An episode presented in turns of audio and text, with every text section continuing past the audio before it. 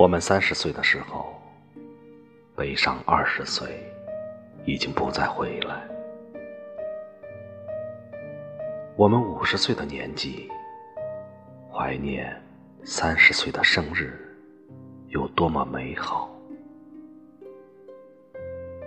当我们99岁时，想到这一生的岁月如此安然度过，可能快乐得如同一个没被抓到的贼一般，嘿嘿偷笑。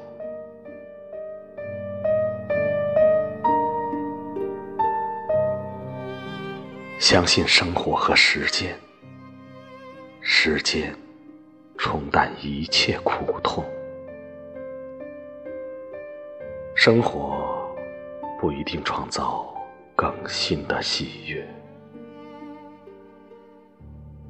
小孩子只想长大，青年人恨不得赶快长出胡子，中年人染头发，高年级人最不肯记得年纪。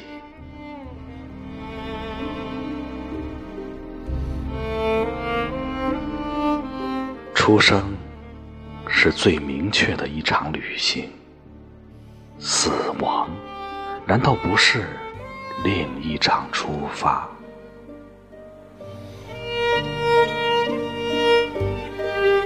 成长是一种蜕变，失去了旧的，必然因为又来了新的，这就是公平。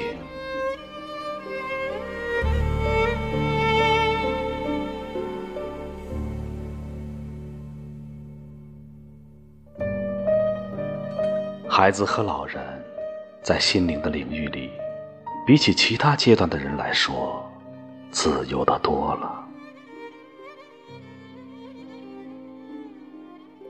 岁月极美，在于它必然的流逝。